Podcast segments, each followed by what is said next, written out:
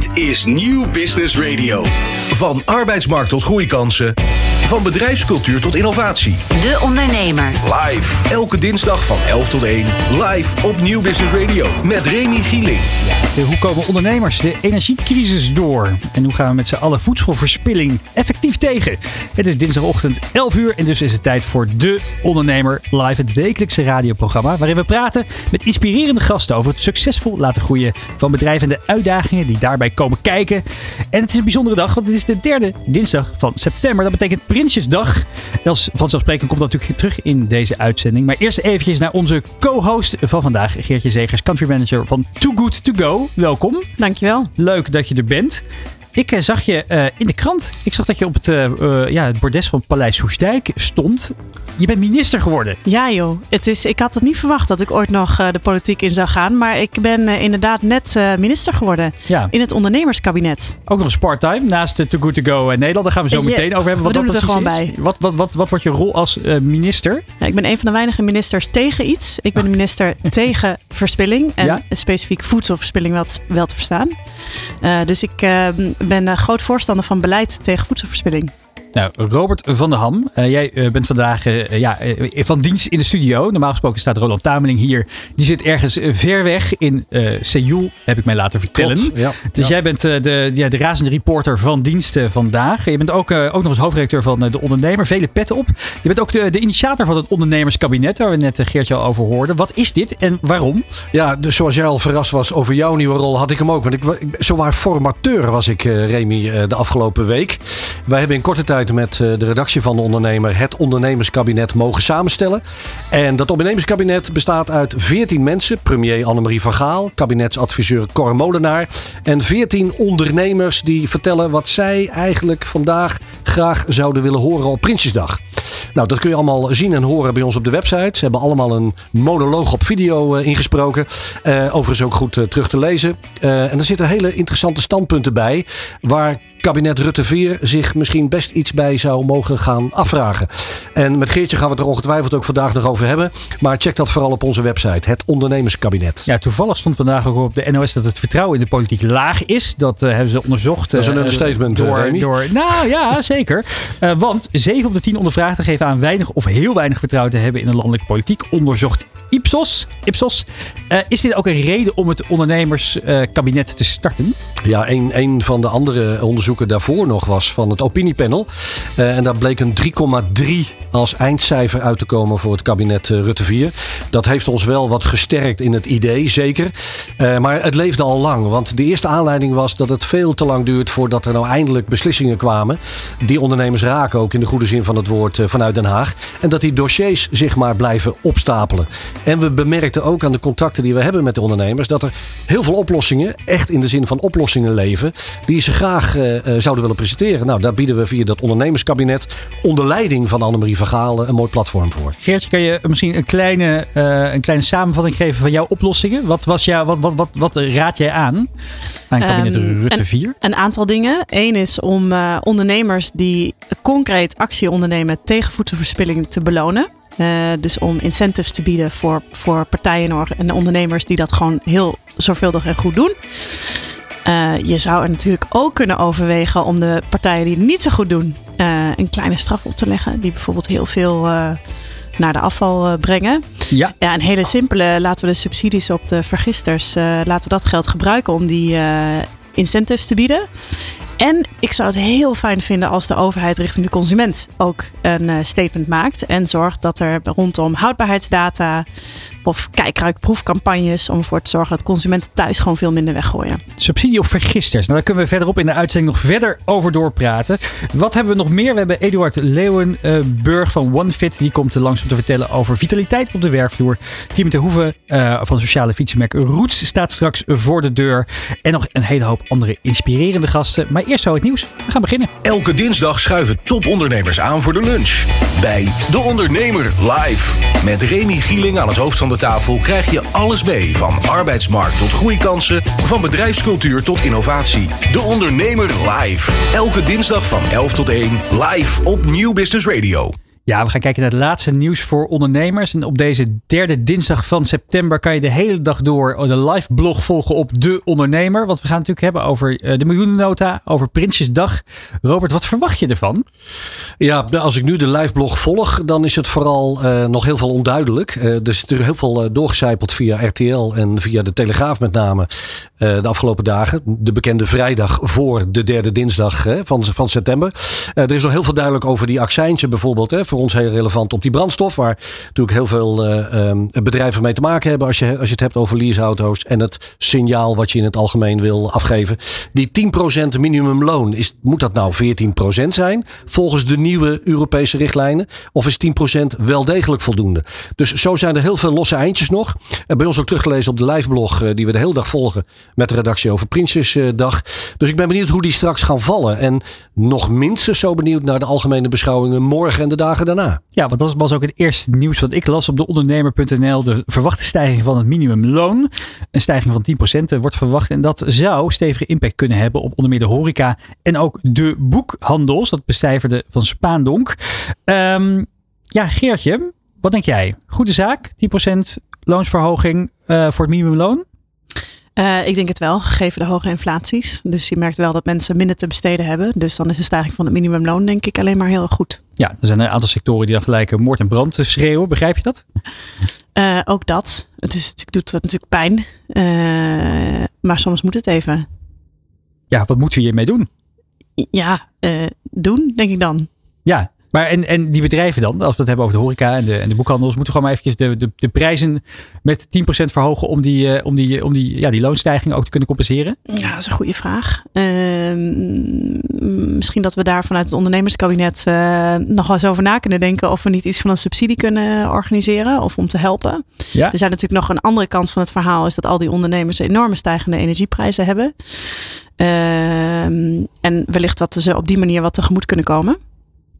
Ja, hoeveel, uh, hoe heb jij eigenlijk de mede, ja, de, de, die energiestijging ook voor particulieren uh, uh, en de ja, reizende inflatie die er gaande is voor jouw medewerkers bij Too Good To Go? Hoe hebben jullie dat aangepakt? Ja, op dit moment zijn we dat ook nog aan het bekijken. Hoe kunnen we, hoe kunnen we onze medewerkers tegemoetkomen? Dus, dus en dat, ja, we krijgen daar denk ik wel dagelijks een vraag over of wekelijks. Dus ja. het speelt enorm. Hoe doe je dat nou? En uh, dat snap ik ook dat het enorm leeft. Robert, merk je dat ook bij de ondernemers die jullie spreken bij deondernemer.nl? Het is het gesprek van de dag. Uh, we merken het aan de telefoontjes uh, die we krijgen en ook de mails. en dat zijn de meest vreselijke verhalen op dit moment al. En we kennen ze, de voorbeelden uit de glastuinbouw gaan we het straks over hebben. bakkers, slagers, ja, die keer vijf of keer zes of zelfs meer gaan. Ja, en als je dan inderdaad ook nog die 10% op dat minimumloon krijgt. En je vindt het eigenlijk moreel niet kunnen om dat allemaal terug te laten komen in je prijs naar de consument toe.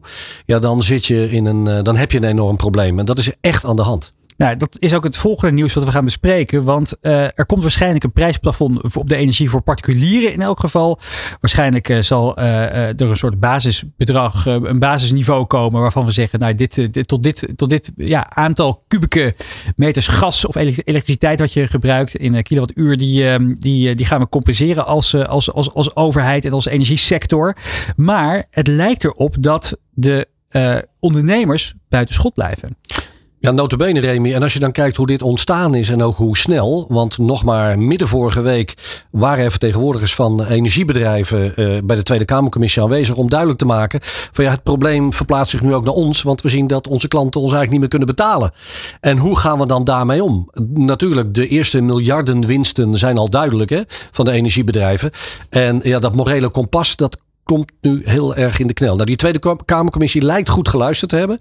Um, alleen de link met ondernemers lijkt niet gemaakt te zijn tot dusver.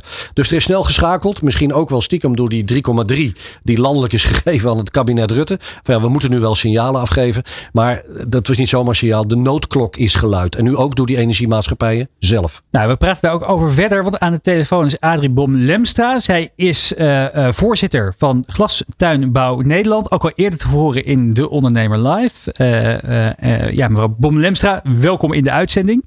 Dank u wel. Ja, goed uh, dat, uh, dat u er wederom bent. Uh, de vorige keer in de uitzending spraken we ook al over de, energie, over de energieprijzen. Zeker ook in de glastuinbouw. Nu lijkt het kabinet dus nou, met plannen te komen om in ieder geval consumenten te gaan compenseren, maar niet ondernemers. Hoe kijken jullie daar vanuit Glastuinbouw Nederland naar? Ja, ja, dat mogen duidelijk zijn. Dat wij eigenlijk al vanaf begin dit jaar proberen ook begrip te kweken bij de overheid van joh, het geld in Nederland moet wel verdiend kunnen blijven worden. Dus een sector als de glastuinbouw wil eigenlijk nu in deze tijden waar de energieprijzen hoog zijn en sprak net ook al over uh, de kosten voor arbeid. Dat is ook echt een grote factor bij ons. Zo'n 70% van de werknemers uh, hebben straks met die stijging van het minimumloon te maken. Dus de kosten gaan omhoog. Dan wil je als ondernemer maar kijken hoe je dat kunt drukken. Dus bijvoorbeeld door een energietransitie, hè, minder afhankelijk van uh, die hoge energieprijzen. Maar dan moet je wel geholpen worden om dat mogelijk te maken op dit moment. En er lijkt nog niks in de plannen van het kabinet te zitten om iets te doen voor het bedrijfsleven. En dat vind ik zorgelijk. Ja, wat, wat hoort u daarvan van de achterban? Uh, ik kan me voorstellen dat ondernemers uh, ja, u opbellen en inderdaad, ja, Robert zei net al even, de noodklok luiden. Nou, dat, dat doen ze. Absoluut. Want uh, deze weken worden er echt keuzes gemaakt over hoe gaan we uh, komende herfst, winter onze teelt uh, doorzetten. Kunnen we dat überhaupt doorzetten? Kunnen we dat betalen? Of gaan we voor een deel leeg liggen of stoppen we helemaal met het bedrijf? Nou, die geluiden hoor ik echt dagelijks. En ondernemers zeggen ook tegen mij, ja, gaat die overheid nog wat doen? Je moet dat verhaal vertellen. Nou, ik kan u verzekeren, ik vertel het verhaal echt al maanden. En, en tot nu toe zie je dat er eigenlijk nog geen concrete plannen liggen voor het bedrijfsleven. Of dat nou glastuinbouw, bakkers of, of een andere sector is. En vorige week leek het er nog op dat er wel iets zou gaan gebeuren voor het kleine MKB.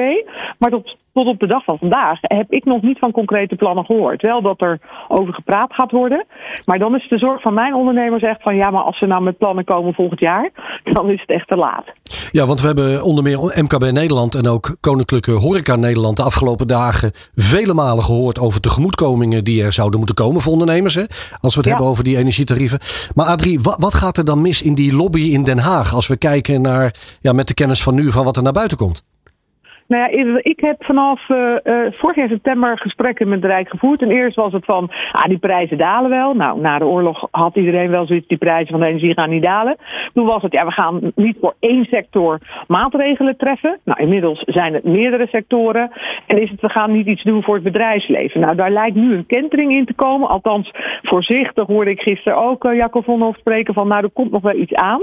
Maar er is dus nog niks. Terwijl de landen om ons heen, de overheden, echt wel maatregelen maatregelen treffen om bepaalde sectoren te, te stutten of te helpen. Ik, ik heb ook al maanden niet gelobbyd voor geef ons subsidie, maar vooral echt kijken naar hoe komen we uit deze crisis. Dat is iets doen aan de energietransitie. Versnellen. We hebben een plan voor ingediend. Nou, we gaan daar ook eens, mij ook toegezegd, we gaan kijken of we dat kunnen versnellen om dat uit te voeren. Maar ja, we zitten nu half september. En de gesprekken moeten nog opgestart worden. En ik ben nou ja, een beetje van de lijn van probeer nou een crisis te voorkomen. Dus begin voortijdig oplossingen te bedenken. Als je ze dan niet nodig hebt, prima, best te beter. Maar als je ze wel nodig hebt, staan ze klaar. En dat is gewoon nog niet zo. Dat vind ik jammer van een overheid die toch visie moet hebben op waar het met de economie naartoe moet. Nou, we, uh, we gaan het uh, meemaken wat ze vandaag van plan zijn. En we hopen van harte dat er toch in die Prinsjesdag-plannen en in de miljoenennota een oplossing komt voor al die ondernemers die met hun handen in het haar zitten. Dankjewel voor de toelichting, Adrie Bomlemstra van Glas Tuinbouw Nederland. De Ondernemer. De Ondernemer live. Op Nieuw Business Radio. Ja, we praten door met co-host van vandaag, Geertje Zegers, de country manager Nederland van Good to Good to Go. Even kort voor de mensen die dat nog niet kennen. Wat is Too Good To Go? Uh, wij zijn een initiatief tegen voedselverspilling. En de meeste mensen kennen ons van onze app. En wat we op de app doen is dat we ondernemers die uh, eten over hebben einde van de dag, die ze de volgende dag niet meer kunnen verkopen, bijvoorbeeld supermarkten, slagers, uh, bakkers, uh, die kunnen dat tegen een derde van de prijs zetten ze dat op onze app in de vorm van een magic bag, een verrassingspakket, want je weet natuurlijk nooit precies wat je einde dag over hebt. en consumenten kunnen dat reserveren en vervolgens ophalen bij die winkel. Hoeveel ja, consumenten maken gebruik van deze app? Heel veel. Ruim 3 miljoen in Nederland. Echt heel veel. Had je niet gedacht, hè? Nee, dus we zijn uh, in Nederland. Uh, het is echt. Uh, we zijn apetrots. En je merkt gewoon dat Nederlanders vinden dit. Het is heel simpel. Het is heel simpel en het werkt heel goed. en het fijne is, je kan voor een goede prijs krijg je goed eten. En je doet er iets goeds mee voor het milieu. Wat heel veel mensen niet weten, is dat meer dan een derde van al het eten in de wereld wordt weggegooid. Daarmee is voedselverspilling verantwoordelijk voor 10% van de CO2-uitstoot. Nou, de meeste mensen denken: sorry, wat? Hoeveel wordt er weggegooid? Meer dan een derde, dat is best veel. Ja. Uh, dus als, het jij, uh, als jij een, uh, een tasje kan redden, dan doe je iets goeds. En hoe fijn is het om iets goeds te doen en dan ook nog iets lekkers tegen een goede prijs. 3 miljoen Nederlanders maken er gebruik van. Hoeveel winkels zijn er aangesloten? Zo'n 6000 partners hebben we waar we mee samenwerken. En dat mogen er nog wel veel meer worden van mij. Ja, nou, wellicht kunnen we vandaag een aantal overtuigen om daar zich bij aan te sluiten. Wat voor, wat, voor, wat, voor, wat voor retailers zijn het die zich bij jullie hebben aangesloten? Heel veel verschillende. Dus bijvoorbeeld Spar, Coop, Plus, Lidl werken we mee samen. waar we niet alleen, we zijn met die retailers natuurlijk ook bezig om, om meer te doen. Wij, onze droom is echt voedselverspilling voorkomen. Een -hmm. wereld zonder voedselverspilling. Dus enerzijds hebben we onze app waar je Magic Bags gewoon concreet iets heel simpels en toegankelijks kan doen. Maar anderzijds zijn we ook bezig, kunnen we nou bij de consument thuis in de keuken ook een invloed maken? En uh, Lidl heeft uh, samen met ons een campagne gestart met vershoutpakjes. Waarin we echt proberen consumenten te inspireren om eten restjes over, die over zijn niet weg te gooien, maar te bewaren en vervolgens nog een keer op te eten. Ja, het zijn niet alleen maar de grote retailers in Nederland, maar ook kleine bakkers, slagers, groenteboeren Zeker. die zich hierbij aansluiten, toch? Absoluut, ja. Dus ook als je een bakker bent met je eigen zaak of uh, je, je, eigen slagerswinkel, juist ook de kleinere zaken uh, werkt het ontzettend goed voor. Robert? Ik ben benieuwd naar die 3 miljoen mensen. Wat, wat, wat weet je daarvan? Wat, wat is hun achtergrond en vooral hun beweegreden om mee te willen doen? Um, het is, het is, uh, er zijn drie redenen waarom mensen meedoen. De, de nummer één reden is milieu. Grappig genoeg. Uh, had ik in eerste instantie niet verwacht, maar is toch de nummer één reden. En nummer twee reden zal je, zal je verbazen. Is wat ik noem het kerstpakket-effect. Namelijk, oeh, oh, verrassing. verrassing. Wat, wat zal ja, erin zitten? Ja, uh, en de derde reden is de prijs. Um, om heel eerlijk te zijn, maakt het mij geen moer uit waarom mensen het doen. Als het eten maar gered wordt. Precies, want dat is tegen verspilling, tegen voedselverspilling. Dat is natuurlijk de Ja. missie, de doelstelling. Toch nog even kijken naar die 3 miljoen mensen. Zie je daar misschien dan toch ook niet de verschuiving van mensen die voor een paar euro nu die verrassingstas komen halen. in plaats van naar de voedselbank gaan? Um, nou, dit kan ik niet zien in de data of iets dergelijks. Um, ik zie op dit moment niet nog een enorme verschuiving. Ik denk dat die mogelijk wel gaat komen. Uh, overigens denk ik dat de doelgroep van de voedselbanken, die, die 100.000 mensen die van de voedselbanken gebruik maken, uh, daar is het verrassingseffect misschien juist een nadeel voor. Want je kan natuurlijk niet op een verrassing je gezin uh, eten geven. Ik denk juist de groep die daar net boven zit, die niet in aanmerking komt voor de voedselbanken, maar die wel krap bij kas zitten. En zeker met de stijgende energieprijzen en alles waar we het net over hadden, steeds meer in de problemen komen. Is het wel een hele prettige manier om gezond of uh, in ieder geval uh, goed eten te krijgen tegen een lage prijs. We hadden het ook voor de uitzending eventjes over. Uh, want ik, ik, had toch allemaal ideeën van hoe zou je misschien met flitsbezorgers in kunnen zetten om al die pakketten bij nog meer mensen te krijgen. Dus dat is eigenlijk niet echt ons probleem. Want bijna al die pakketten worden gewoon al opgehaald. Klopt. Ja, nee, het is echt Nederland. Wat ik zei net al, Nederlanders willen heel erg graag. Dus ja, misschien toch ook iets met onze ondernemersgeest hier in Nederland. Maar um, uh, 95% van alles wat op de app komt te staan, wordt opgehaald. Dus dat is nagenoeg alles. Ja, uh, wat, dus dat is waanzinnig. 6000 bedrijven en organisaties zijn aangesloten. Ja. Uh, daar kan je als consument nou, één keer per dag of één keer per week, hoe vaak ze dingen erop zetten, kan je verrassingspakketten ophalen. Wat zijn redenen die jullie horen van bedrijven die, dat, die nog niet zijn aangesloten bij jullie? Wat, wat, wat, wat zijn de uitdagingen die zij zien om hier niet mee aan de slag te gaan? Want ik denk dat we met z'n allen graag voedselverspilling willen tegengaan. Ja, dat is, dat is het, het mooie van dit thema. Daar kan je bijna niet op tegen zijn. Nee. Tenzij je een verspillingsstroom gebruikt. Uh, Voor je eigen businessmodel. Bijvoorbeeld. Uh, dan is het een ander verhaal. Um, wat we reden zijn er verschillende redenen. Dus sommige, ik hoor zo vaak. Ja, maar ik heb helemaal niks geen verspilling. Dan zeg ik, oké, okay, maar heb je dan wel eens eten wat je einde van de dag uh, over hebt, wat de volgende dag niet meer kan verkopen? Ja, dat heb ik wel eens. Ja, wat doe je daar dan mee? Ja, dat gooi ik weg. Oké, okay, dat, dat, dat, noemen wij dan, dat noemen wij dan ja. verspilling. Uh, er zijn heel veel ondernemers die bijvoorbeeld zeggen, ja, maar ik geef een deel aan het personeel mee. Of één keer in de week komen de voedselbanken dingen ophalen. En, um, en die, die hebben dan het idee, nou dan blijft er zo weinig over. Dat, dat is niet meer, daar kan, daar kan je niks meer mee. Maar het fijne van ons model is dat het niet uitmaakt. Als jij 15 euro eh, aan verspilling over hebt einde van de dag, dan kan het in een tasje. Dus of eten wat niet meer verkocht kan worden. Dus, dus die aanname die gemaakt wordt, ik heb niet genoeg. Nou, die, die eigenlijk in eh 99% van de gevallen is dat eh, niet het geval.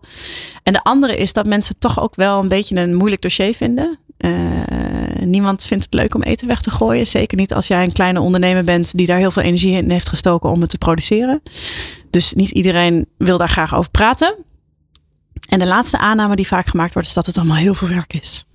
Ja, en je hebt wel eens uitgerekend, voor mij kost het een bedrijf 40, 12 seconden Volgens mij was het 12 seconden per tasje, ja. Nou, om een tasje te Extra. vullen. Ja. Ja. want ja, je haalt het uit het schap of je haalt het uit de vitrine en, en doet het in een, eh, in plaats van dat je het in een klikker gooit, Ja. doe je het in een tasje. Nou, doen we één Instagram-like minder in, in de dag en we er. hebben een tasje gevuld. Ja, wa- wat zijn het dan ook bedrijven die daar op een goede manier ook mee te koop lopen? Zie ik een sticker bijvoorbeeld bij hun op de deur van wij zijn too good to go? Of, ja, dus wij hebben inderdaad wel stickers op de deuren. Ehm, dus we- je kan als bedrijf dat willen, kan je een sticker op de deur krijgen. En ja, je ziet het vooral in de app natuurlijk. Ja. Dus als jij gewoon op, de, eh, op jouw eh, kaartje kijkt van wat is er in de buurt, dan zie je welke bedrijven meedoen. Wat heb jij zelf recent opgehaald? Ehm, moet ik even heel goed nadenken. Ehm, ik heb recent van, eh, ja, ik woon in Amsterdam en daar zit onder andere de Avocado Show Ja, op. van Ron, nou, eh, Ron Simpson. ja, en eh dat was echt een fantastische, ja, dat was het einde van de dag over. Kon niet meer verkocht worden, dus daar was ik toch wel echt diep gelukkig mee. Met de, de huidige avocado-prijs heb je gewoon goud in handen gehad. Ontzettend leuk. We praten zo meteen verder over Too Good To Go. Maar eerst dit. Dit is De Ondernemer live op Nieuw Business Radio. Ja, het zal je allicht ontgaan zijn, maar het is de Nationale Vitaliteitsweek. Dit is de week die in het teken staat van vitaliteit, gezondheid en werkgeluk. Maar ja, hoe is het gesteld met onze persoonlijke en zakelijke vitaliteit? Daarover praten we door met Eduard Leeuwenburg, Managing Director van OneFit. Eduard, leuk dat je er bent in de studio. Dankjewel. Goedemorgen. Hoe ben je hierheen gekomen vandaag? Ben je, ben je komen hardlopen, fietsen? Welke vit, vit- vitaal vervoersmiddel heb je gebruikt? Ja, ik dacht aan zwemmen, maar... Met het weer buiten is inderdaad. Nee, nee helaas. Ik, eh, ik zie dat de wind de goede richting in staat. Maar ik kom uit Scheveningen, dus dat eh, is te ver. Ik heb mijn elektrisch vervoerd van huis naar hier. Nou, dus, is ook, is, dat, dat, daar, daar kunnen we mee door. Daar kunnen we mee door. Ehm, even voor kort, we gaan zo meteen hebben over een onderzoek wat jullie hebben uitgevoerd. Maar voor de kijkers en luisteraars die niet weten wat OneFit is. Ja, ik ken het als een soort fitnessabonnement waarbij je heel veel locaties kan je eh, ja, sporten. Maar jij weet het vast beter te verkopen. nou ja, daar zeg je het eigenlijk al. Dat, dat klopt. Je kan bij ons voor één tarief kun je bij honderden sportscholen in Nederland terecht. Het grote voordeel daarvan is natuurlijk dat je maar één abonnement hebt. Dat abonnement is maandelijks opzegbaar. En eh, ja, je kan daar zeg maar sport à la carte doen. En niet alleen sport als in fitnessen, maar ook yoga, eh, al diverse mindfulness-achtige activiteiten. En natuurlijk niet te vergeten dat we een zeer populair zakelijk aanbod hebben. Hoe, eh, ja, we hoorden net van Too Good To Go dat ze 3000 fans en gebruikers in Nederland hebben. Hoe zit het Iets bij. OneFit? Iets, iets drie, drie miljoen. 3 miljoen. Drie- wat zei ik? Drie, 3000. Oh, 3 miljoen. Ja, dat was in één 3 dag. miljoen. Is ook waar, 3 is ook miljoen. waar, Ik bedoelde 3 miljoen. ja. Definieer fans. Ja, hoeveel gebruikers hebben jullie? Ja. Ja, dat, dat, is, dat is nog even het geheim van de smid. Maar ik kan je vertellen dat wij, een, eh, nou, kijken op onze sociale kanalen, Instagram en dergelijke. Daar zie je dan een, een mooi getal wat eh, nog steeds dagelijks toeneemt. En daar zijn we heel Het trots is wel heel vaag dit. Ja, heel goed. Hè? Ah, er zit in ieder geval één fan eh, naast. Oh ja, Ja, maak je er zeker. veel gebruik van? Ja, da- nou, ik heb er heel veel gebruik van gemaakt. De afgelopen maanden iets minder. Maar het principe dat je denkt, nou, ik- ja, dat klasje lijkt me eigenlijk wel leuk. Ik wil het eens een keer uitproberen. Ja. Maar dan moet ik weer een heel maandabonnement afsluiten. Wat een gedoe. En, eh, nou en dat is OneFit. Biedt daar natuurlijk echt een fantastische oplossing voor. Ja, en natuurlijk heel veel dingen kan uitproberen. Maar nog even, even help ons een beetje. Wat, wat voor cijfers moeten we aan denken? We kunnen, we kunnen natuurlijk niet op, op een of ander, eh, met een of ander ja, een verhaal even, over, over, over, over, we hebben heel veel gebruikers. Je moet een beetje ons een indicatie kunnen geven. Het bijt flink door. Nee, nee ja, dat is nou een van de heilige gegevens die wij niet delen. Ehm, echter, het is groot, het is goed en het, het groeit. En Het aantal aangesloten fitnessscholen dan, noem iets. Ja, nou, het aantal aangesloten fitnessscholen, dat, eh, dat schommelt. Eh, het zit zo rond, eh, rond de 800, eh 900 eh, sportscholen, fitnesscentra, yoga's, et cetera, zijn aangesloten. Het schommelt, want het is ook zeer afhankelijk van het seizoen. Hè? Binnensporten, buitensporten, dat soort zaken. Dus eh, daar moet je aan denken. Robert. Eduard, om het linkje te gaan leggen straks ook met jullie onderzoek. Hoe, Ja. hoe is de animo vanuit het bedrijfsleven voor zo'n OneFit abonnement? Zie je dat daar iets gebeurt als in samenwerking zoeken en mijn mensen, mijn team willen stimuleren te gaan bewegen? Ja, absoluut. En eh spot on. Ehm, sport is niet zozeer maar iets wat je privé, eh, een privé-aangelegenheid is. We zien het ook echt iets als een verlengstuk van goed werkgeverschap. Je biedt dat gewoon aan je werknemers aan. Ehm, er zijn een paar mooie voordelen in Nederland, zoals de WKR-regeling, waarbinnen je dus je werknemer eh, met, met korting, zoals we dat noemen, maar dan uh, quasi gesubsidieerd kunt laten sporten. Dat kan een, een, een flink, flink bedrag schelen. tegelijkertijd zien we ook wel in die WKR een beetje een belemmering. want wat gebeurt er traditioneel met de WKR-port? Die wordt gebruikt voor allerlei leuke activiteiten. wij noemen het de bitterbal en de kroket op vrijdag, het bedrijfsfeestje. Nou, dat potje, daar concurreren wij eigenlijk met die leuke dingen. Um, ga je er overheen, dan word je 80% belast in Nederland. Dus dan word je gestraft. En nou, daar hebben we ook in de media diverse voorbeelden van voorbij zien komen. Dus eigenlijk, uh, en ook vandaag een beetje in, de, in het thema van vandaag, het Prinsjesdag. Een van de dingen waar wij het komende jaar de, de lobby voor willen gaan zoeken. Om te kijken of een sportabonnement als deze buiten die WKR of dan wel niet heel gesteld kan worden. Het is wel zo voor sportscholen. Dus als jij een bedrijf hebt en ik heb een sportschool in-house, dan uh, wordt er niet heel gesteld. Nou, dat is heel gaaf voor een grote corporate. Maar het middelkleinbedrijf heeft daar de middelen niet voor. Uh, facilitair ook niet. En wij pleiten, willen ervoor pleiten om te zeggen dat een, sportabonnement daar ook binnen moet kunnen vallen. Dus eigenlijk zeggen wij, alle werknemers van Nederland moeten uh, de mogelijkheid hebben om werknemers uh, de middelen te bieden om te kunnen gaan sporten. Nou, wie weet dat, uh, dat Rutte nu aan meeluisteren is. Even snel erbij pent in, ja. uh, in de miljoenennota. Dat zou natuurlijk mooi zijn. 22% van de Nederlanders, hè, blijkt uit jullie onderzoek onder nou, ruim 1100 werkenden van 18 jaar en ouder. Mm -hmm. Die zeggen dat, dat 22% daarvan die zegt dat, dat werkgevers verantwoordelijk zijn voor het stimuleren van sporten bij medewerkers. 1 op de 5 mag al ietsjes meer ook. Ja, absoluut. Ja, dat, dat, is, dat is zeker een, een ding. Het is, het is een lastig ding. Hè? Je kan niet tegen een werknemer zeggen van joh, ga sporten.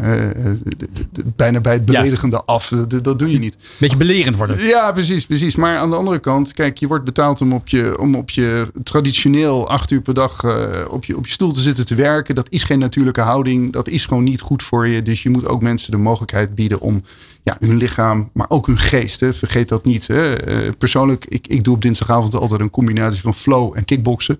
Heerlijk. Even die spreadsheets eruit rammen en even goed hard zweten. Dat, zo ben ik, dat vind ik leuk.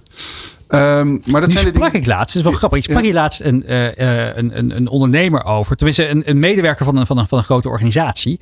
En die zei, ik wil heel graag dus heel veel tijd vrijmaken voor sporten. Ja. Uh, en dat doe ik ook. Maar ik word toch ook vaak een beetje met, met, door mijn team schuin aangekeken. Van, oh ja, hij mist weer een teamuitje of een belangrijke vergadering. Ja, nou, die combineren wij dus.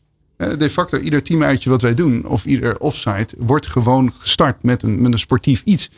En um, dat is eigenlijk waar ik naartoe wou. Zo geven wij als werkgever aan aan onze werknemers. Van joh, um, probeer het eens. Je gaf net ook al een mooi voorbeeld van, nou, je probeert allerlei dingen. Uh, we hebben een sociale component in onze, in onze app. Je kan mensen uitnodigen, je kan ze triggeren, proberen eens iets nieuws. En dat is iets wat ik denk wat de werkgever goed kan doen. Die kan gewoon eens zeggen: kom jongens, we gaan eens een keer uh, in een offsite. We beginnen met een yoga sessie. Of we gaan eens even een keer iedereen. Um, grote bedrijven bijvoorbeeld doen veel aan uh, dingen als de Dam tot Damloop of City per City in Scheveningen. We hebben een fantastisch aanbod van, van loopcoaches. Train je personeel. Laat daarmee zien van hey, tof dat jullie het doen. Leuk dat je ons t-shirt aan hebt, dat willen ze dan vaak. Hè?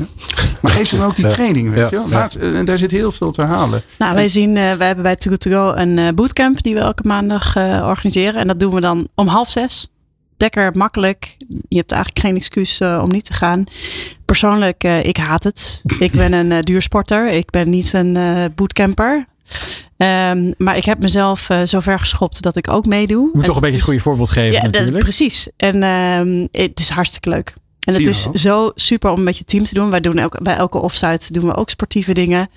Ik heb nu een weddenschap dat als er meer dan 15 mensen zich aanmelden voor een Strong Viking, dat ik dan in een wortelpak ook mee ga doen. dus eh, je kan van alles bedenken. Ik een wortelpak komen? Nee, het antwoord is nee. Dat uh, zal ik niet doen. nou ja, kom. Eduard, ik zou het toch eens overwegen. We hebben het over Den Haag natuurlijk. Hè. Daar wijzen natuurlijk naar, juist op Prinsjesdag. Dus dat is begrijpelijk. Maar uit jullie onderzoek blijkt ook dat er heel erg gewezen wordt naar die werkgevers. Want Want maar liefst 65% van de werkgevers wil geen budget vrijmaken om sporten te stimuleren. Blijkt ook uit jullie onderzoek. Terwijl 71% aangeeft het belangrijk te vinden. Precies. Hoe, hoe gaan we dat rijmen? sporten, Eh, ja. Ja, ik, ik denk dat dat ook alweer het antwoord daarin zit weer in het voorbeeld wat ik net aanhaal van die WKR. Hè. Dat potje dat is al eeuwen oud. Dat, dat zit altijd gevuld met de standaard eh, ingrediënten. Daar vechten we tegen. Gaan ze eroverheen worden ze be- beboet met, eh, met 80% belasting. Nou, goedemorgen. Ja. Ehm, dus dat is een van die, een van die dingen. Ehm, we hebben daar wel wat omweggetjes voor. Maar eh, ja, eh, kijk, een, een werkgever heeft niet eh, één categorie werknemers. Je hebt, je hebt vaak toch wel door de bank genomen verschillende leeftijdscategorieën, verschillende zaken. Dus één sportschool op je werk of één ding doen, dat, dat ja, is niet voor iedereen van toepassing. Met name daarom vinden wij zo'n abonnement nou zo ontzettend toepasselijk. Want je kan voor ieder wat wils eh, vinden. Ja, het is ook nog voor meerdere steden eh, Ja. eh, beschikbaar. Laatste vraag voor ondernemers. als ze dit willen aanbieden voor hun medewerkers. Wat, wat, voor, wat voor tarieven moeten ze dan aan denken?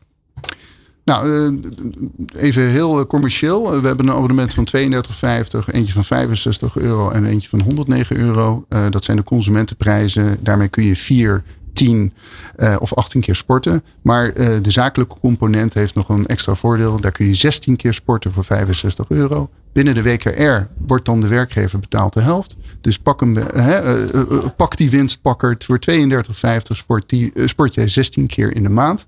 Kun je lekker losgaan, lijkt me. En volgens mij is dat meer dan genoeg. Dat denk ik ook. En ik denk dat inderdaad alle medewerkers er ontzettend bij eh, zijn gebaat om wat meer eh, eh, ge- gezondheid te stimuleren. En ik denk dat het een hele mooie oplossing is voor, voor mensen om uiteindelijk ja, toch, toch op een hele leuke manier ja, een extra werkbenefit te krijgen. In deze krappe arbeidsmarkt moet je als werkgever ook alles aanpakken op, om die ja, lastig te vinden talenten maar, maar te vinden en te binden. Dus eh, ontzettend bedankt dat je hier vandaag eh, te gast was. Eh, Eduard Leeuwenburg van OneFit. En ja, wil je meer weten over jullie zakelijke abonnement? Kijk even op jullie site onefit.nl. One.fit. One.fit. Bedankt voor de tijd en veel succes, jongens.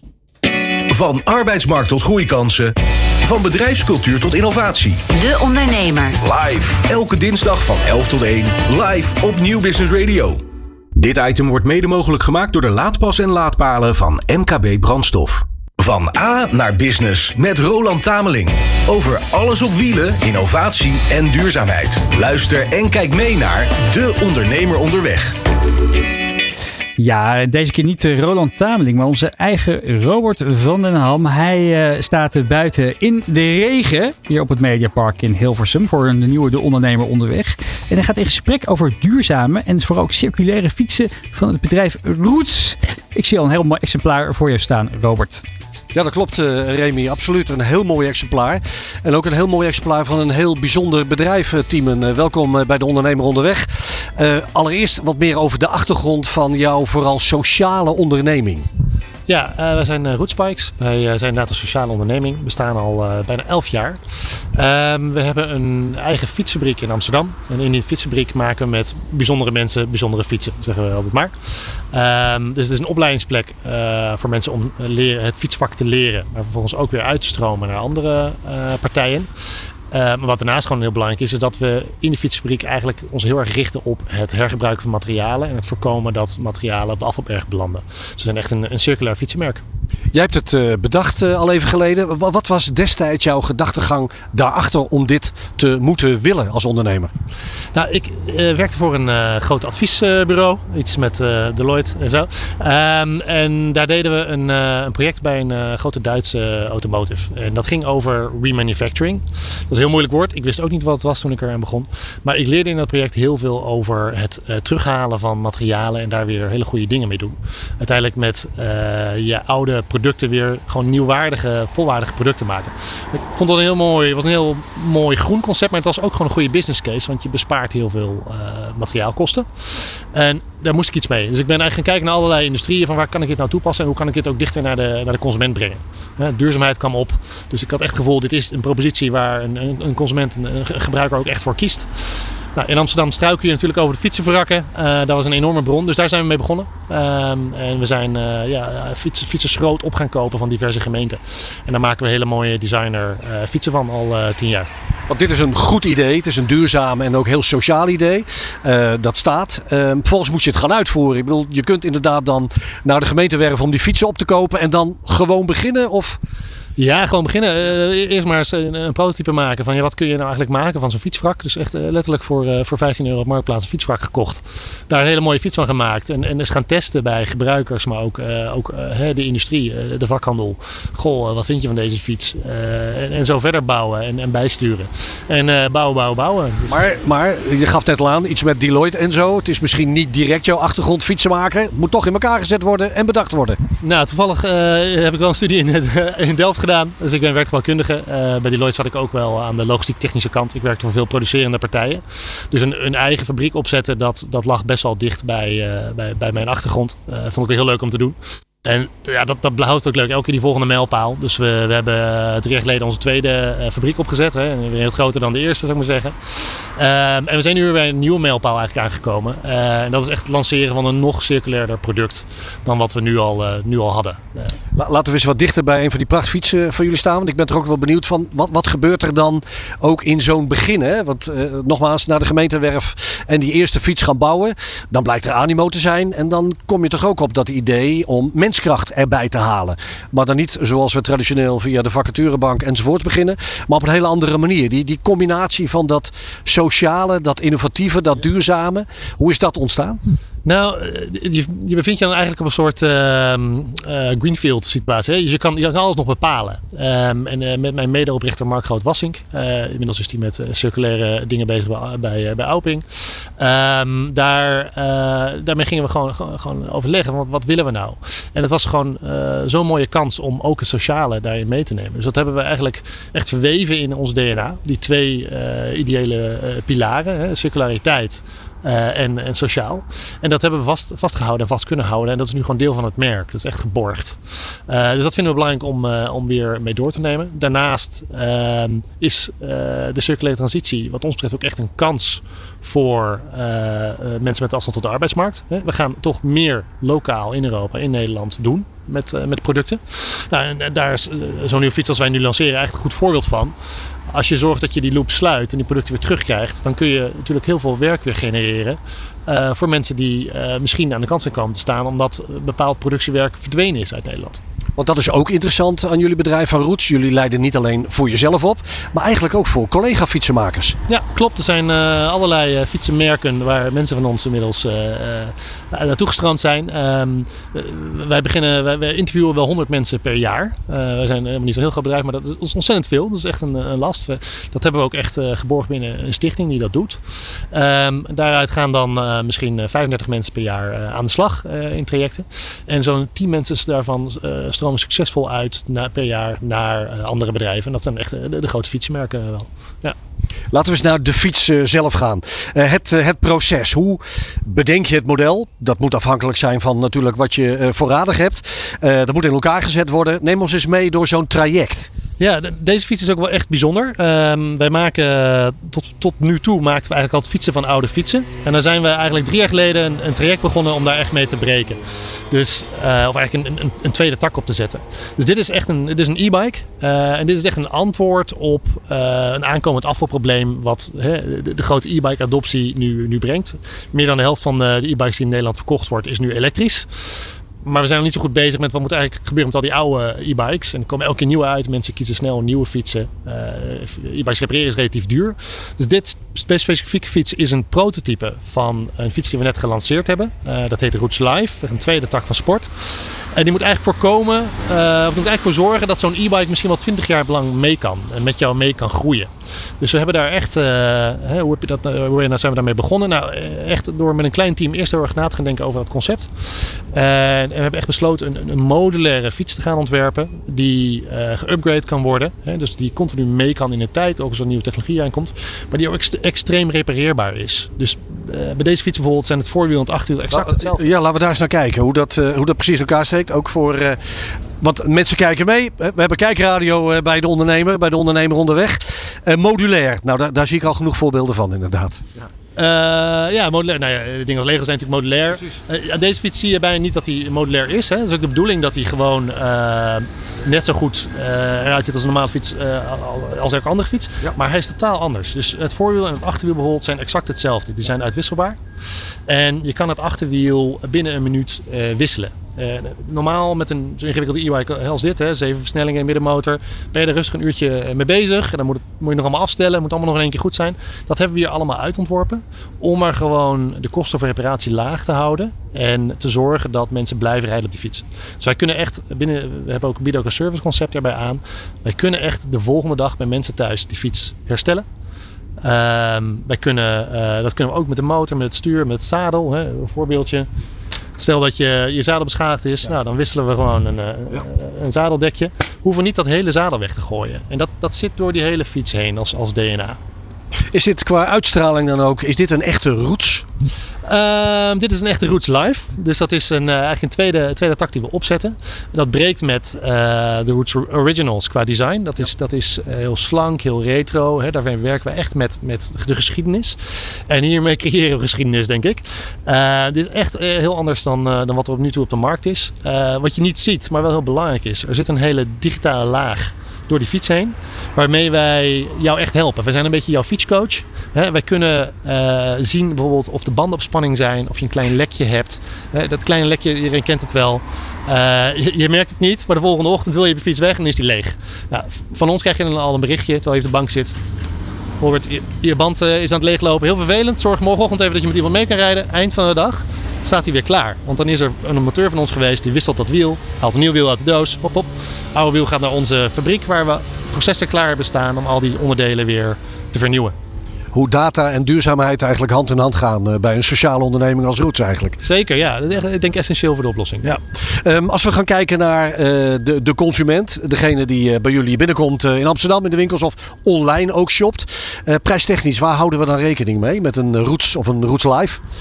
Dan Roots Live kun je op twee manieren afnemen. Uh, in een uh, lidmaatschap. Dan kost hij nu 86 euro per maand. En dan krijg je alles daarvoor. Hè? Dus onderhoud, verzekering. je bent helemaal ontzorgd. Je kunt ook nog tijdens je looptijd kiezen voor extra add-ons. Je veranderen in de tijd. er komt nog een cargo versie en dergelijke. je kan hem ook kopen. Want er is gewoon een, groep die dat graag wil. En daar willen we ook in voorzien. je kan hem nu kopen voor ongeveer 3400 euro. Um, en dan is het bijzonder dat wij ook een terugkoopgarantie bieden.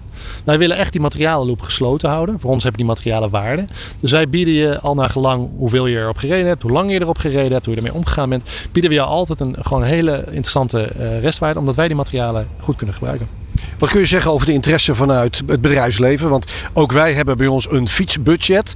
Eh, kan ik daar ook bij jullie aanspraak op maken? En wordt er al gebruik van gemaakt? Ja, kan zeker. Dat, dat, dat deden we ook al met onze andere fietsen. Ehm, deze fietsen zijn nu net uh, gelanceerd als, als pre-order. Dus je kan daar inderdaad nu... we hebben een beperkte oplage voor de komende maanden van 200 stuks. Dus daar kun je je nu voor pre-orderen. En dan krijg je straks inderdaad een aanbieding. En die kun je inderdaad gewoon met je, met je werkgeversregeling gebruiken via leasemaatschappijen. Um, Daarnaast zijn er ook wel uh, ander soort bedrijven geïnteresseerd. Hè? Vlootbeheerders. Deze fiets is natuurlijk helemaal bedacht met een, met een onderhoudsconcept en een, en een vlootmanagement concept. En uh, dat is wel leuk. We zijn woensdag gelanceerd en we, hebben, we hadden al, uh, het waren natuurlijk al in gesprek, maar er zijn nog wel een paar bijgekomen. Ja, dat is, dat tot, tot slot, Team. Het is Prinsjesdag vandaag. we hebben het ook over het beleid vanuit de overheid. Ja. Stappen die gezet zouden moeten worden om. Zeker richting duurzame, sociale ondernemingen zoals de jullie. Laten we dat eens koppelen aan mobiliteit en mobiliteitsbudget. Wat is dan jouw eerste gevoel? Gevoel daar nu bij? Nou, ik moet eerlijk zeggen, we hebben, zijn net gelanceerd met het belangrijkste product in de afgelopen jaren. Dus ik heb de miljoenennoten nog niet helemaal eh, doorgenomen. Maar uh, even los van, van mobiliteit, misschien meer circulariteit. Ik uh, wij roepen al jaren dat je veel meer zou moeten kijken uh, naar de herkomst van producten en, en daar uh, fiscaal beleid op moeten maken. Hè, dus ik denk dat er afgelopen jaren best een goed, goed fiscaal mobiliteitsbeleid is gemaakt. In de zin van een bijtelling voor e-bikes bijvoorbeeld, waardoor mensen veel meer kunnen, op e-bikes kunnen gaan rijden hè, of op fietsen kunnen gaan rijden. maar ik vind daarnaast dat er echt goed gekeken zou moeten worden naar hoe je uh, reparatie, hergebruik, uh, circulaire producten, lokale producten veel meer zou kunnen stimuleren. En dat, dat kan zoiets simpels zijn als een lager btw-tarief. En er zijn ook landen die dat gewoon doen. In Nederland doen we dat nog niet. En volgens mij zit het nu ook niet in de miljoenennota. Anders hadden mensen mij daar denk ik wel van verwittigd. Ehm, ja, dat is volgens mij echt een gemiste kans. Helder. Nou, dat is een mooi bruggetje naar de gasten bij jou in de studio, uh, Remy. We hebben het over circulariteit, we hebben het over duurzaamheid, innovatie en dat op deze Prinsjesdag. En dit is eigenlijk een bijna mobiele Too Good To Go. Wat een mooi bruggetje hier, Robert van Ham. Dankjewel voor deze prachtige editie van De Ondernemer onderweg hier bij De Ondernemer Live. Dit item wordt mede mogelijk gemaakt door de laadpas en laadpalen van MKB Brandstof. Dit is De Ondernemer Live met Remy Gieling. Ja, we praten verder met Geertje Zegers, country manager van Too Good To Go in Nederland. Ja, en wij uh, kunnen Good To Go natuurlijk kennen van de 3 miljoen gebruikers die jullie hier hebben. Niet de 3000 zoals ik eerder al zei. Nogmaals, is ook maar, waar. Is ook waar. Is ook het zijn waar. er ook 3000. Het, klopt ook, klopt ook. Uh, maar ook van het feit dat jullie zijn uitgeroepen tot de winnaar van de 40 meest inspirerende organisaties van Nederland 2022. Dat is een onderzoek dat wordt gedaan onder ruim 5000 Nederlanders uit, uh, van het adviesbureau uh, Synergie, die dit, uh, die dit uh, altijd uitvoert. En ze vragen consumenten en, en zakelijke beslissers om ja, organisaties te beoordelen op een score rondom visie, innovatievermogen, klantervaring en hoe ze relatie met klanten onderhouden. Nou, er werden 135 organisaties langs de meetlat gelegd. En Too Good To Go kwam als ja, nummer 1 uit de bus. Ja, dat klopt. Wat, wat was de feedback die jullie kregen?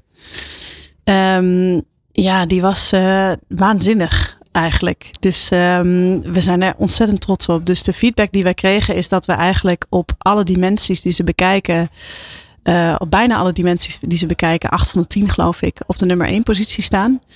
Uh, dus we, we stonden ook een klein beetje met onze oren te klapperen daarvan. Um, dat, en dat heeft onder andere te maken met enerzijds dat we een hele duidelijke visie en missie hebben.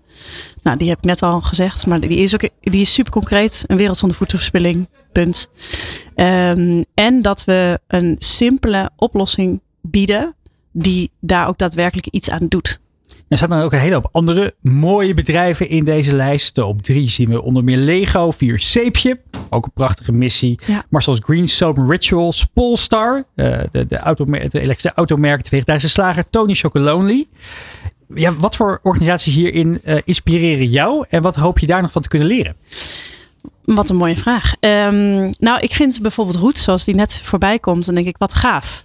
Dit is iemand die een idee heeft over hoe kunnen we nou eigenlijk eh, twee vliegen in één klap slaan. Ja, kunnen ook weer verspilling tegengaan. Verspilling tegengaan, hergebruik, maar ondertussen ook um, maatschappelijk belang dienen rondom uh, werkgeverschap. Uh, vind ik waanzinnig inspirerend. Maar dat kan ook um, een bakker zijn die echt vol passie zijn of haar producten bakt. Um, en dat drijft mij dan wel om erna te gaan denken: hoe kan je nou ervoor zorgen dat daar niks wordt weggegooid? Want er gaat zoveel energie in zitten, of dat nou fysieke energie is of menselijke energie. Um, dat drijft mij wel om na te denken: hoe kunnen we nog een tandje verder gaan?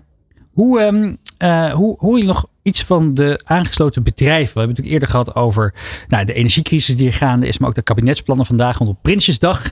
Uh, en dat die al dan niet uh, uh, ja, de, de, de, ondernemers misschien een klein beetje in de steek laten als het komt om compensatie van stijgende energiekosten. Ja. Horen jullie nog wat uit die hoek van jullie, van de bedrijven die bij jullie aangesloten zijn, bij Too Good To Go? Um, nou, wij horen bijvoorbeeld inderdaad van bakkers dat uh, die, die is een hele duidelijke groep die heel erg wordt geraakt door die stijgende energieprijzen. Dat ze misschien maar minder gaan bakken. Ja, nou, eigenlijk eerder dat ze zeggen we moeten, dat kan. Hè, dus dat ze zeggen misschien gaan we wel toch naar lege schappen toe. Nou, vanuit verspillingsoptiek uh, kan ik dat alleen maar toejuichen. Uh, vanuit hun, als ik me inleef en in hun uh, als ondernemer uh, snap ik wel dat het een mega dilemma is. En dat zou ik zeggen, ja, we moeten die prijzen gaan verhogen ook voor onze consument. En dat wordt wel taaier. Het wordt steeds, als ik 10, 15 procent prijsverhoging moet gaan doorvoeren, um, komen mensen dan nog mijn, mijn winkel binnen. Ja. En heb ik dan juist niet meer verspilling. Nou, hebben jullie 3 miljoen of gebruikers. Ik noem net al eventjes fans. Ik ga, ga ervan uit dat, dat, dat jullie zijn nummer 1 geworden van de, van de 40 meest inspirerende organisaties. Dus ik neem aan dat een groot gedeelte van die 3 miljoen gebruikers ook daadwerkelijk fans zijn. Zeker. Uh, 95 van de pakketten die worden aange, aangeboden, die worden opgehaald, heb je eerder in deze uitzending gezegd. Dat betekent ook dat je een soort van, uh, misschien een beetje een cap hebt aan wat, uh, aan wat jullie kunnen bereiken. ondertussen gaat de telefoon van Robert van der Ham af hier in de uitzending. Populair als altijd. Wat ik wilde vragen is, met 95% van de pakketten die worden opgehaald. Eh, ja, de- de- je, moet, je moet op een manier ja, willen groeien om nog meer impact te kunnen maken. Enerzijds kan je dat doen door meer bedrijven aan te sluiten, meer organisaties waar je pakketten zou kunnen ophalen. Heb je nog andere ideeën waarmee je andere, ja, misschien revenue streams zou kunnen ontginnen of waarmee je meer impact zou kunnen maken met deze bestaande klantengroep? Ja, nou, voor ons is impact breder dan revenues. Dus voor ons is impact, kijk, winst is voor ons een middel, geen doel. Eh, dus impact is voor ons zoveel mogelijk maaltijden redden. Zo noemen we het ook echt. Dus elk tasje wat je redt is een maaltijd. Maar dat kan natuurlijk ook op andere manieren.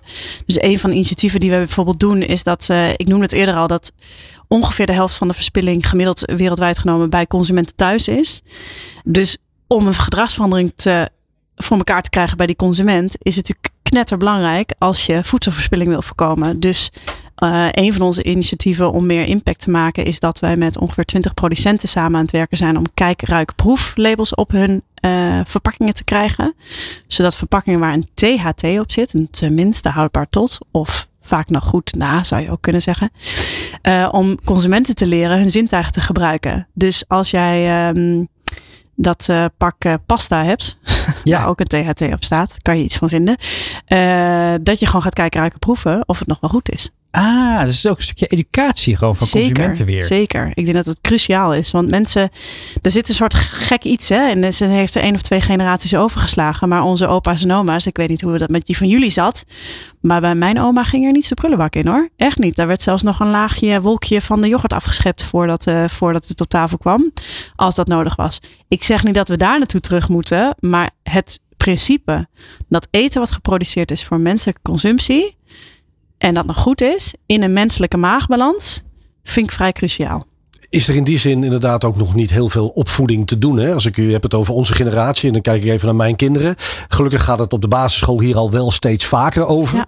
Misschien hebben wij die slag gemist. Maar de perceptie van veel en te veel. Ja. Hebben we daar inderdaad nog opvoeding te doen volgens jou? Ja, dat denk ik wel. Wat wel grappig is, je zegt jouw kinderen. Vaak zien we nu ook dat kinderen hun ouders aan het corrigeren zijn. Ook dat is Eh, herkenbaar. ja, daar moet ik echt heel hard om lachen. Eh, Ja. Nee, nee, papa. eh, dit kan je niet weggooien. Hè? Dit is niet de bedoeling, papa. Dus dat vind ik fantastisch. En we zijn ook bijvoorbeeld met een educatieprogramma bezig voor kinderen op school. Die doen we al in Frankrijk. Om ze te leren de waarde van eten. Er zijn nog steeds, kijk, als de ouders het niet weten, hoe kan je dan de kinderen het leren? Ja, dan moet je ze zelf gaan eh, opvoeden, denk ik. Want je hebt het over Frankrijk, maar hier ligt natuurlijk ook in eigen land nog een enorme kans. Want het gaat inderdaad op die basisschool wel over eten, maar dan vaak ook over gezond eten. Ja. Die schrijf van vijf komt dan weer tevoorschijn. Maar het ve, eh, te en veel en Ja. overvloed enzovoort. Ja, daar ligt nog wel een, eh, ook, ook nog wel een, een missie. ligt een enorme missie. Ja, ja. Kijk, ik heb een favoriete bakker in IJmuiden waar ik graag naartoe ga, Oscar. En Oscar heeft gewoon aan de dag lege schappen. Is natuurlijk best wel irritant als je net dat ene lekkere rozijnen notenbrood wil halen. Maar wat doe ik nu? Ik bel Oscar van tevoren op en ik vraag of hij er eentje opzij wil leggen. Of ik doe dat een dag van tevoren en dan doet hij dat. En het, ik vind het ergens hè, heel erg prettig dat hij lege schappen heeft. En denk, ja, het is voor mij als consument, maar ja, dan probeer ik een keer wat anders. Of eh, ik bereid me beter voor. Ja. Prima. Dan weet, je ook, dan weet je ook wat hij van tevoren moet maken en dan blijft het ook niet liggen. Ja. Precies. Ja. Ja, we hebben het natuurlijk over, ehm, over, over de kabinetsplannen die eraan zitten te komen. Rond de Prinsjesdag en de miljoenen nota. Eh, maar jij schreef ook, ja, ik vind het onbegrijpelijk dat we in een energiecrisis of een klimaatcrisis zitten. En dat er niet wordt gesproken over het tegengaan van voedselverspilling. Waarom hebben we het met z'n allen zo weinig over voedselverspilling? Want je hoort er eigenlijk niet zo gek veel over. Ja, Remy, als jij dat kan uitleggen, dan hoor ik het heel erg graag. Nee, ik Vinden we, het, gek. vinden we het niet zo boeiend? Is het Ik, ver ik denk eh, dat er te veel belangen mee gemoeid zijn, weet ik. Misschien vinden mensen ook de oplossing ingewikkeld. Mhm. Ehm, Want het gaat natuurlijk niet alleen maar over, over, over de supermarkten en de retailketen. Het gaat ook over horeca. Het Ja. gaat ook over naar de evenementenbranche. Ik zei het gisteren al even. was natuurlijk maar ook eerder in de evenement. keten, hè, dus producenten. Eh, kijk, we hebben een hele discussie over, eh daar komt hij weer, de stikstof. En boeren en productie. Ja. En ehm, 10% Ik- ik- van de stikstofuitstoot, stikstofuitstoot komt door voedselverspilling, zei je ook al eerder. Ja, want dat, is, dat vind ik altijd het cruwe van het verhaal. Kijk, ik, ik heb absoluut de oplossing niet voor het stikstofprobleem. Er was gelukkig een minister tegen stikstof die dat wel had, eh, Robert, volgens mij. Klopt. Ehm, maar het feit dat er eten wordt geproduceerd en dat daar energie voor wordt gebruikt en dat daar stikstofuitstoot mee gemoeid gaat en dat dat eten dan wordt weggegooid en niet zomaar een beetje, meer dan een derde.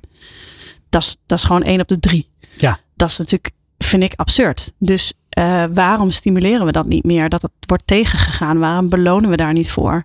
Dat begrijp ik gewoon niet. Is het ook niet zo dat, dat veel consumenten en misschien ook wel een deel van de zakelijke beslissers, dat die het gevoel hebben van het probleem is zo groot, ik word een beetje lam geslagen mentaal. Dat ik, ik weet gewoon niet wat ik er persoonlijk of wij als team aan kunnen doen.